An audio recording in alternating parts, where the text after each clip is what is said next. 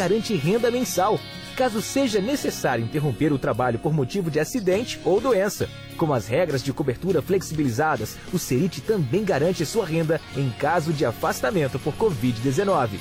Abra sua conta na Sicredi Recife. Ligue 2101 6161. 4h57. Economia e Negócios, na CBN Recife. Écio Costa, boa tarde, Écio. Boa tarde, Aldo. Boa tarde, ouvintes da CBN. Ô, Écio, uh, vamos lá. Uh, ontem a gente falou sobre a prévia do PIB, essa coisa toda, né? Tem uma expectativa muito grande do que vem pela frente. Uh, quando se trata dessa coisa de PIB, a expectativa de todo mundo é que a cada trimestre a gente melhore. Uh, o balanço da economia pernambucana desse segundo trimestre aponta o quê?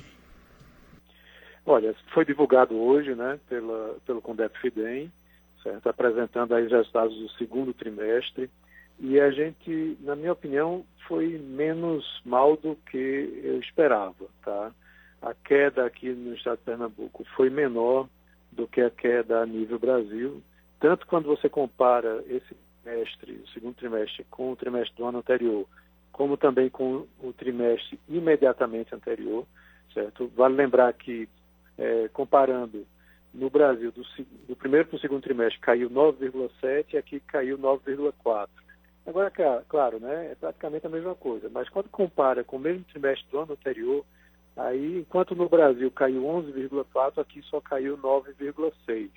Certo? Então, aqui a gente teve um alívio importante pelo setor agrícola. Tá? O setor agrícola ele teve um desempenho importante né, para diminuir o impacto da queda do PIB. Ele representa muito pouco da formação do PIB pernambucano, tá? é algo em torno de 4%.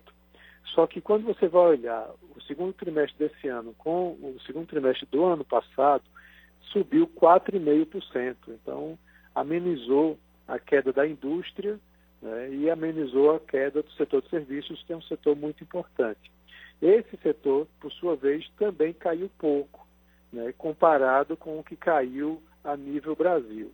Tá? Então, foram setores que terminaram colaborando para que a gente não tivesse uma queda tão grande na economia pernambucana. Até amanhã, Écio. Um abraço a todos, até amanhã.